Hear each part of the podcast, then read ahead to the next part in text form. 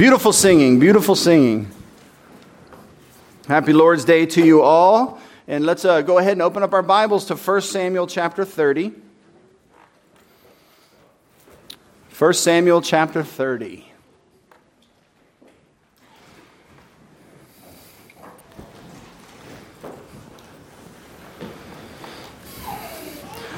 Well, if you're just now visiting us here this morning for the first time, we've been in a sermon series on suffering, on how to face trials, how to stand trial, how to suffer a trial as unto the Lord. And we've been looking at a particular trial in the life of David and gathering some principles from that. We know, we've learned that God has not promised us a life of ease. Amen? Amen. Brother Kevin, would you turn me down just a smidge? God has not promised us a life of ease, and He has not promised us escape. What He has promised us is victory. Not victory in spite of sin and suffering and trial, but victory through it. Not victory in lieu of it, not victory apart from it. There's no free ways to bypass the pains and the trials of this life, but He has promised us victory through it. He says to us, if you are going to follow Him, what must you do? You must pick up your cross and follow after Him. And there was no other way. There was simply no other way. Lucy in the, in the uh, Chronicles of Narnia looking into the face of Aslan and wanting to get past him to the water to drink. And I'll have to paraphrase this for you. She said, uh, Sir, would you mind kindly moving aside so that I could make it to the brook to have a drink of water? And he said, Of course, no. Now, for those of you not familiar, Aslan is a type of Christ, and he is a massive, incredibly ferocious, scary lion. He's very much like God in many ways, for God is terrible and awesome and mighty and loving. Amen. But Lucy was terrified of the claws, of the teeth, of the mane. And so she asked him to move aside. And he said, I will not move aside. Well, she said, Well, is there any other way? I'm thirsty. I need a drink. And he said, My girl, there is no other way. And she said, hoping to maintain some control over the situation, she said, Well, do you eat children? And he says, Young lady, I've eaten kingdoms. Wow. You see, if you're going to be saved in all the various aspects of that word and everything that it means, you must approach God. You must wrestle with God. You must contend with God. If you will be saved by God, you must be harmed by God. And there are no exceptions to that rule. You must pick up your cross and follow after Him. No ease, no escape, but victory. But victory. And that's what this sermon series is all about. Today is our last sermon in the series. And uh, I'm hoping to round out the story for you. And we have one more principle to learn. But that's what this series is all about how to make it through trial victoriously, abundantly, how to suffer well unto the Lord. Amen? Well, let's get into our text, and then we'll learn our principle for the morning. 1 Samuel chapter 30, verse 1. Now, when David and his men came to Ziklag on the third day, the Amalekites had made a raid against the Negeb and against Ziklag. They had overcome Ziklag and burned it with fire and taken captive the women and all who were in it, both small and great. They killed no one, but carried them off and went their way. Now, of course, if you've been in the series, you know what's happening here. We've gone through all of this. But the Amalekites have stolen the women and the children and sold them into slavery, or have captured them into slavery. And David and his men uh, weep in anguish. Verse 3 And when David and his men came to the city, they found it burned with fire, and their wives and sons and daughters taken captive. Then David and the people who were with him raised their voices and wept until they had no more strength to weep. Could you imagine losing your entire family, your future, your legacy, all that God had promised you, gone in an instant?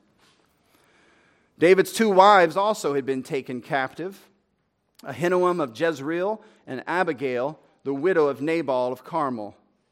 And David was greatly distressed. Why? Because it gets worse for David. He's not only suffering trial, he's standing trial, for the people spoke of stoning him. They wished to try him and execute him. Because all the people were bitter in soul, each for his sons and daughters. But David strengthened himself in the Lord his God. Amen? That's what we're trying to learn how to do, how to strengthen ourselves in the Lord our God. Let's continue reading just a couple more verses and stay focused. Verse 7 And David said to Abiathar the priest, the son of Ahimelech, Bring me the ephod. So Abiathar brought the ephod to David. And David inquired of the Lord, seeking guidance Shall I pursue after this band? Shall I overtake them? And he answered him, Pursue, for you shall surely overtake and shall surely rescue. Now, because this is the last sermon in the series, and, and uh, there's, of course, dozens more principles on suffering that we could deduce, but we're not going to do this forever. Um, just real quick, what happens is David immediately, immediately obeys the Lord, and he sets out in pursuit of the Amalekites. He is exhausted, his men are exhausted, they are wounded. Many of the men fall away out of sheer exhaustion, hundreds, 200 to be precise. They eventually capture the Amalekites, they uh, slaughter them in holy vengeance, and they return all the seed, all the offspring, and all the women back to their fellowship. This is a, a beautiful type of Jesus' victory over sin, over Satan over the minions of Satan as he captures uh, his, uh, his enemies, enslaving them, slaughtering them, and saving his bride and his bride's children. Amen. It's a beautiful picture of the gospel. Upon return, David shares and spreads all the gifts and all the spoils with his people, and they are blessed and they are given abundance and prosperity. Amen and amen. So read the story for yourself, but that is how it ends. And we've learned a lot from it so far. What are some of the things we've learned? We've learned that we must accept all suffering from the sovereign hand of the Lord. Amen?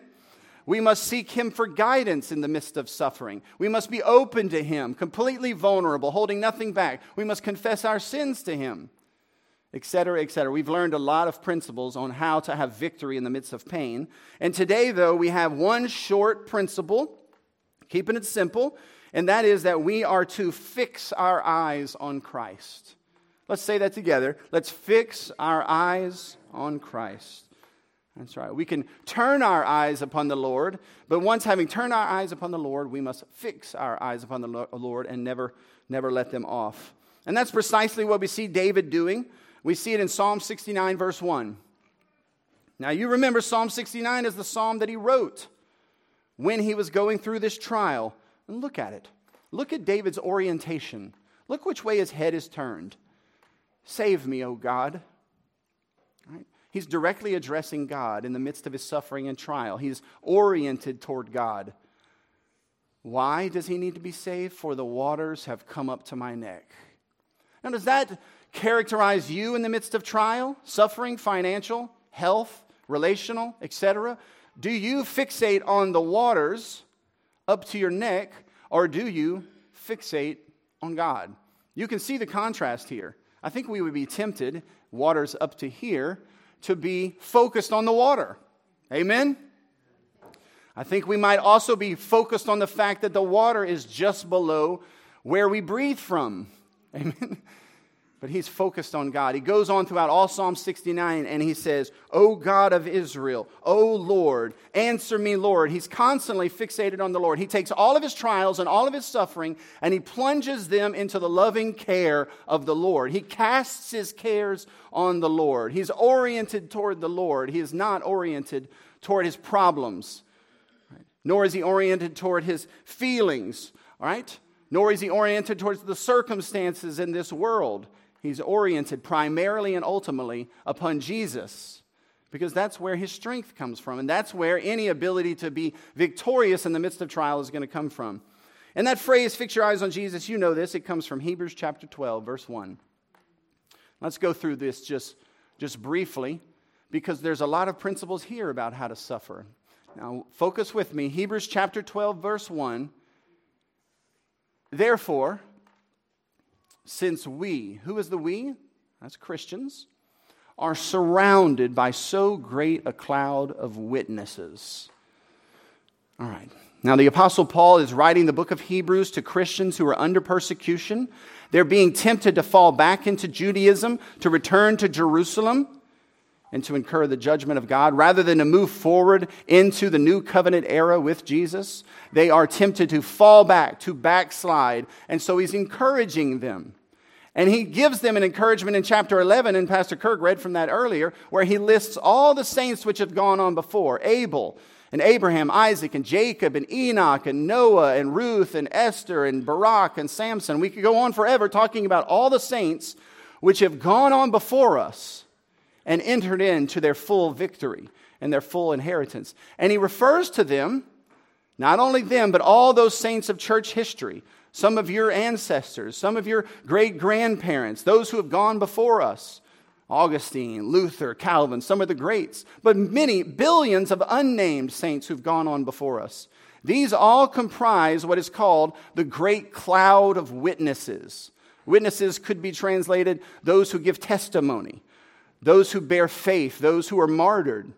And a cloud is literally a cloud, but figuratively, it's a crowd. So you see the picture here. As we run a race, suffering, trial, affliction, we are surrounded by a massive crowd. So surrounded, it's as if we're in a cloud. Right? And we are to, not ultimately, but partially, consider them, fix our eyes on them, receive encouragement from them.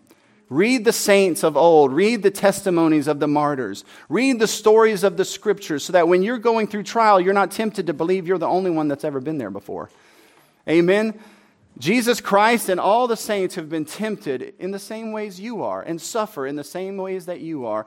And it's not in the English, it's in the Greek. You can't see it in the English, but this great cloud of witnesses is our possession. We own it, it is our inheritance. And so you must claim that inheritance and make use of it when you go through a trial. Has anyone here ever gone through a trial and been inspired by other saints who've gone through similar things? Of course. Now, you see, my family and I, not, well, not me, but my family, they like to run cross country. And, uh, and they, they run 5Ks and 10Ks, and I like to visit in my street clothes. And I hang out by the finish line. That's where I hang out. And they run this very long race, in my opinion. Miles. Mouth open, breathing violently, right? drool, snot, red faced, matted hair, right? The weather outside is sometimes inclement, sometimes hot, sometimes cold. Right? They have their number on their chest. They're a runner in a race, and the race has been set before them. It's clearly marked out and designed. There's a start, there's a finish, there's a purpose, there's an end. All of that is marked out. And as they run, the pain increases and the cramps and the, the shin splints and the bruised heels, all of that. But they run their race with, with perseverance and with endurance, and they're surrounded by other people running the race. Amen? Are we not surrounded by other people running the race? But it's not just the people around us running the race, it's also those who have gone before and have already crossed through the finish line. You see, as the race builds up and time goes on, there's a whole crowd of people that amasses right around the finish line. It's all those who've run the race already and have already gone through the finish line, chest out, breathing heavily. They walk through the finish line and the race is over, and the trial is over, and the affliction is over. And then you know what happens? You eat jambalaya. That's right. You do. You drink cold beer. You drink uh, soda if you're a kid. And there's a band playing. And it's a, celebra- a celebratory environment. It's, it is really a, uh, it's a, a, a party as people strive and they strain. And it's so interesting how such pain and, and sweat and blood, oftentimes, you see people crossing the finish line with blood on their shirt, right? Blood and, and sweat is then immediately plunged into celebration and victory and accomplishment and rest. And the tears are wiped away and the sweat is wiped away and they get to put on new clothes get off all those sweaty nasty clothes and eat a good meal and have a celebration with their friends. And that's the place i stay. I stay there refusing to run the race which has not been said before me but i stay there in the crowd in the crowd of celebrate, celebrating people. It's awkward for me because i'm in street clothes and they've all just run a race like they have brag, things to brag about. I'm just, you know, the, the big guy over there in the corner. Like, what's he doing here? But I'm waiting for my family. And as they approach the finish line, you know what happens. Let's go, let's go, let's go. And they run with them and they cheer them on. See, that is available for you. This is why it's so important to know church history to read church history, to hear church history being taught that is available for you. Not just people in this life now, but the people who've gone on before us. And this is available for you in the scriptures. There is no trial that you will ever go through that some of the saints in the Bible didn't also go through. You just got to find the page and meditate on it. That's your possession. Amen?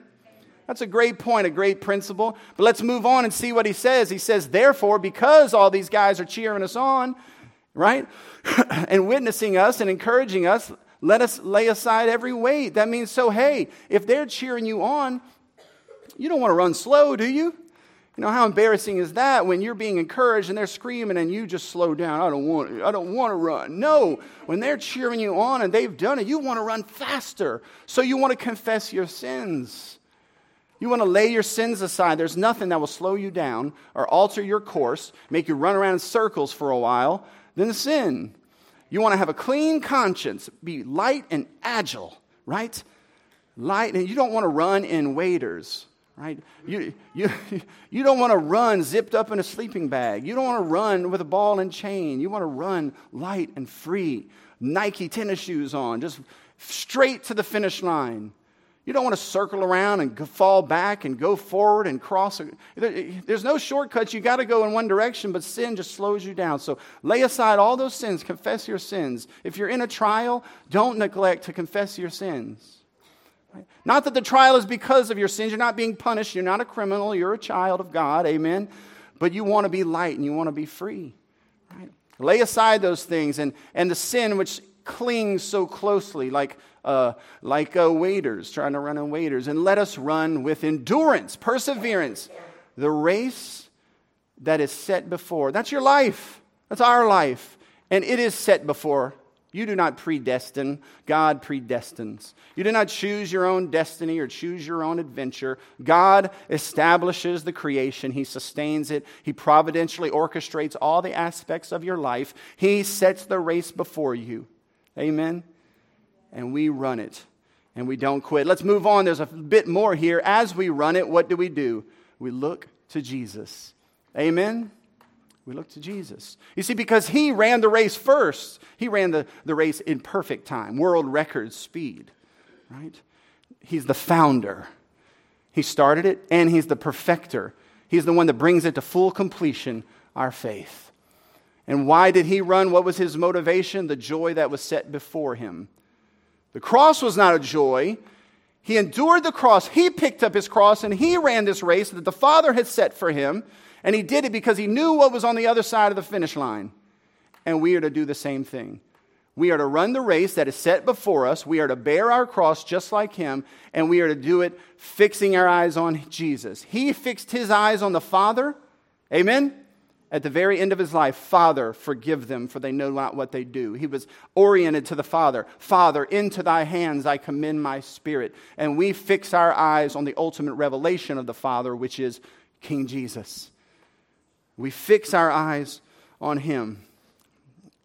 I want to go into this a little bit more because the worst thing in the world for me as a pastor and a preacher is to leave you with cliches that you don't understand. I want this to be more than a cliche. I want it to even be more than a metaphor. You know, even though metaphors help, I want you to really understand what I think and what, the, what I think the scriptures mean when it says to orient your mind towards the Father, towards the Son. Think of it this way David and all of his men, who are the bad guys? Who are the baddies? They're, they're the Amalekites. Now, if you're upset about the fact that David wiped them out, don't be too upset. God is the judge. Amen? God is the hammer. Well, David is the hammer, God is the judge. And the Amalekites would make the Nazis look like kittens. The Amalekites were satanic, cannibalistic, evil, evil people. And God said that their time was up. He judged them, and God has the right to judge any nation at any point in time, however He sees fit. Amen? We are not the judge, He is the judge. And He judged the Babylonians this way, the Persians this way, the Medes, the Greeks, the Romans, and He is judging the United States according to His good pleasure. And if we don't repent, we very well may become just like the Amalekites because their sins are our sins. Yes? But David, he fought the Amalekites, but here's the thing he knew ultimately that who he was really wrestling with and dealing with was God. This is not a concept that is easy to understand. But I want you to understand it. Listen to what Job says. He says, when he receives affliction and trial and attacks by the devil, attacks by his cabinet members, attacks from his own wife, what does he say? The Lord takes away. See, it's ultimately the Lord, it's all the Lord. He providentially governs all things and orchestrates every feature of your life. Ultimately, you're wrestling with the Lord, not the Amalekites. Peter, remember Peter? Bold and courageous Peter wanting to walk out on the water with, with King Jesus. He said, Lord, bid me to come and join you. Come on, Peter. You want a greater experience of what it means to follow me and trust me? Come on out here in the waves. And you know the story, right? As he fixed his eyes on the waves, and who wouldn't? He began to sink. But as he oriented his heart and his soul and all of his being to Jesus Christ, who is the one who can calm the waves, who created the waves, he transcended the suffering and the pain. He transcended the turbulence and was not tossed to and fro. You see, that's a great metaphor for us in our life. If you can keep Christ at the center of it, if you can focus on Him and not the waves and not your feelings and not the circumstances and not your fears, you can transcend. You can be buoyed up through the trial. But if you are overcome with your feelings or fixated on those people there or this circumstance, you will go under, sinking deep into the mire. But if you can rise above it by the power of the Holy Spirit and see Christ as the one orchestrating the whole thing, He's painting the portrait, He's pulling the strings, He wrote the story. I should say, He's writing the story with the very own words of His mouth. He is God, amen? And He is setting the race before you. Run that race with your eyes and your mind fixed on Him. You know, Jacob, Jacob wrestled with Laban. Laban enslaved him for years, lied to him, stole uh, all of his daughter's inheritance. Laban was a wicked and cruel and, and disgusting man. And Esau, I mean, and Jacob wrestled with him for years. Later, Jacob wrestled with Esau. Esau hated him. Esau was threatening his life. And one night, Jacob wrestled with a man for the whole night. And you know what dawned on him eventually? That really, ultimately, who was he wrestling with? It's really God. If he could wrestle with God and deal with God and, and get a blessing from God and not give up and endure, then his name could be changed from Jacob to Israel. And he could receive a greater understanding of who God is and who he is. As Job said at the end of his trial, My ears had heard of you, Lord, but now my eyes have seen you. Now I know you more. Now I know myself more. I got the blessing, even though I went through the trial. Job knew, and Peter knew, and David knew, and, and Jacob knew that ultimately what we're dealing with here, guys, is God. That's who we're dealing with. That's who we're wrestling. That's who designed this race, the obstacles included.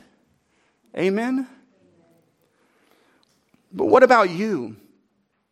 You know, you may, you're not afraid of the waves as they toss to and fro in the Sea of Galilee, but the waves of dishes, the waves of diapers, the waves of laundry, right? the waves of criticism, the waves of discouragement. Am I the only one that sometimes fixates on those things and go down under them rather than fixing my eyes on Christ and being buoyed up over it? Something as mundane and simple as doing the dishes, don't you know that those dishes weren't ultimately put there by your husband or your kids? They were put there by Jesus. And so was the soap, and so was the water, and so was the plumbing, and so are all the innovations that surround you. It's all Jesus. Amen. The laundry is it's all Jesus. I'm not saying he dirties laundry. I'm just saying he doesn't dirty laundry directly, but he does dirty laundry.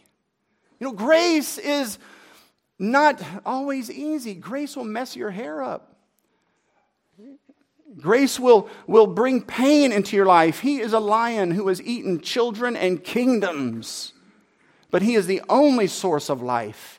And if you want to be saved by him, you must go to him and be willing to wrestle with him and be harmed by him. Remember what he did to Jacob just touched him on the hip and gave him a limp for life. That's your race, Jacob. Run with endurance. You see, the Bible says that suffering is a test, but who's administering the test? It's God. When Jesus was in the wilderness, tempted by the devil for 40 days, right? And starvation and lack of water, lack of shelter. How did he get there? Did anyone read carefully? It says the Spirit of God drove him into the wilderness. How did Israel get into the wilderness? God. How did Jesus get into the wilderness? God. It's all God. It's all God. He uses the devil, he uses sin, he uses trials. He does not cause anyone to sin, nor does he sin, nor does he tempt, but he certainly does use them. He uses everything from haters to financial difficulties to debt to visa to the federal government to the IRS to the et cetera, et cetera. He uses all things for the good of his church and for his own glory. There's not a dish in this planet that does not submit to the sovereignty of King Jesus. Amen? So let me just give you some good examples, Christ Church. No, let me give you some bad ones. The unbalanced books, don't look at them, look through them to see the face of your sovereign Lord who loves you and who is probably disciplining you, right?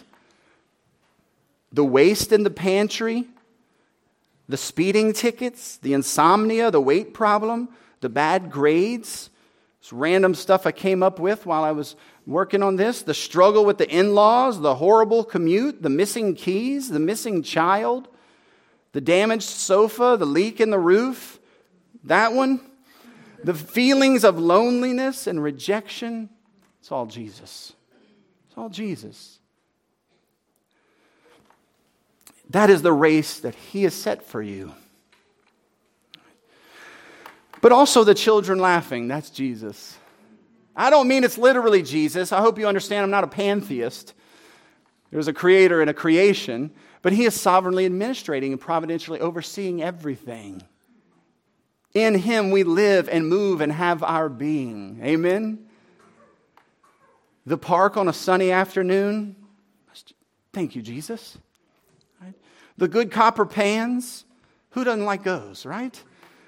The camp on the bayou, the close friend who likes to chat and makes you feel encouraged, the beautiful new dress, the fun party to wear it at. It's all Jesus. It's all from Him. We don't live in a little corner of spirituality where just this 45 minute period in your prayer closet is Jesus. No, it's all Jesus. It's all Jesus. What does Job say? It's very clear. Listen to what Job's saying. He gives, He takes away. Blessed be the name of the Lord. What does Paul say? I have learned to be content with much and with little. See, Paul's run the race for a while. He knows how this works. There's ups and there's downs, but there's no shortcuts and there's no way around. So, Peter, yes, you're in the midst of the waves, but who calms the waves? Now I'm talking to you now. Peter, you don't know how the 5,000 are going to be fed. You're looking at the fish, you're looking at the loaves. That's fine, but you understand you are with the one who created the fish and who created the loaves. Amen? And gave that to you. Imagine throwing a seed in the ground. collecting a hundred seeds from that one seed, then being able to grind it into a flour to make a cake, to make bread. And if you just sit that bread on the counter, it turns into sourdough. It's magic. It's from Jesus. It's from Jesus. It's all from Jesus. It's all, here's your bread. You need this today. Today you don't get bread. It's all Jesus. Yes, you wrestle with man, Jacob, but ultimately you're wrestling with God. See, this, I mean, I'm going to leave the individual and go to our nation as a whole because this is a major problem. We live in an individualistic age, a Gnostic age that no longer believes that heaven and earth connect. We live in an age of radical individualism and, and selfish autonomy, and you don't need to know what any of that means. But what it does mean is that this concept is not naturally in our heads. We're all materialists living in a material world, meaning we think that this is all that there is. See, that's our default position. That's our default position, and that is our default politics. The conservatives, let's start with them. They say the problem are the commies. Yeah, and they're a problem for sure. And the LGBT plus plus and the swamp and the swamp monsters. Those are all big problems. Amalekites all around. But what the conservatives, what the Christian quote unquote right oftentimes don't understand is that it's actually God they have to deal with. It's Jesus they have to deal with. If you repent and turn to Jesus, He'll take care of the Amalekites for you. But if you don't, He will continue to send them. If you refuse to be salt and light in this world, what happens to salt that has lost its savor? It's thrown out in the street and it is trampled by the Gentiles. That is what is happening in the West, in our world. And there's no way you quit the trampling unless you deal with the one who sent it, Jesus. Now, the liberals of our country, they have an equal but opposite problem. They think the problem is class disparities or inequalities or structures. And their solutions are also pretty terrible. But they're also missing the same point that the conservatives are missing. It's not structures, it's Jesus. It's Jesus. You have to deal with Jesus. And if you don't start there, you get nowhere. You get nowhere. You don't clean the dishes in the sink, not well. And you certainly don't clean up a, the dishes in a nation. Amen, Christ Church? I'm going to leave you with the good news before we move on because I think this is interesting and I think you have to ask this question. Jacob wrestles with Laban and with Esau. He wrestles with this man all night long. He realizes he's actually wrestling with God. You know the story, right? But here's my question it says in the text that he wrestles with God all night long, and, he, and, and God never wins.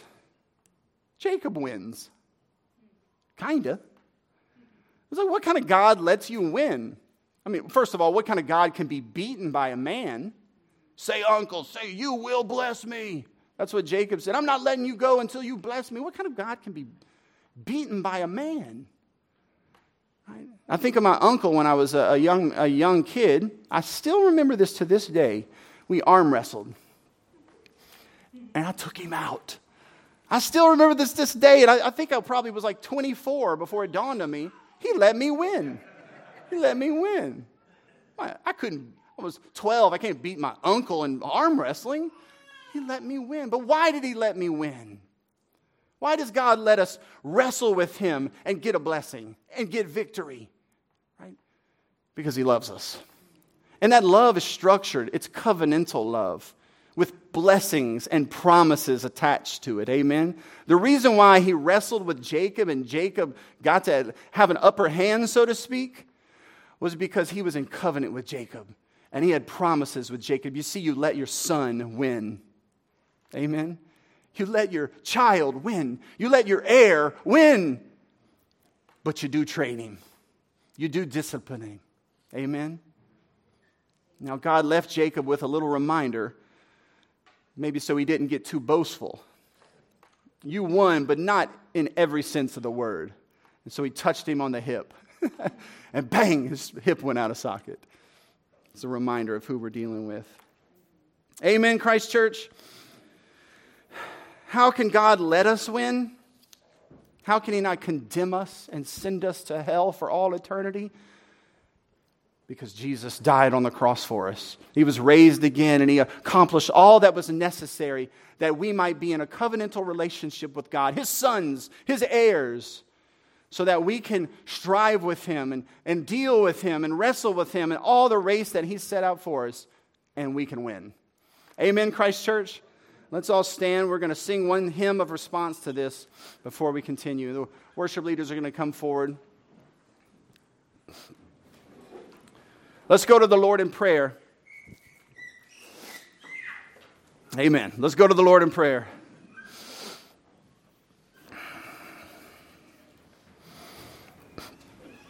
Father, I pray for the individuals in our church who are indeed going through suffering right now as we speak. For some, the trial is too much that they just coming to church is a victory. I pray, Father, that you would heal them. You say that by your stripes we are healed. And I know and we know that our ultimate healing will not come until the last day, but it's ours. We'd like you to heal our brothers and sisters who are going through suffering and pain. But we also, Father, acknowledge all the good things you've given us. We don't want to forget that. The little things, the big things, it's all from you. Father, I pray that you would strengthen each and every one of the families here and individuals for whatever you have set before them in the race that you have ordained. And I pray that by your Spirit and through your word, you would equip them and strengthen them to run with victory. And all who agree with me, would you say amen? Amen.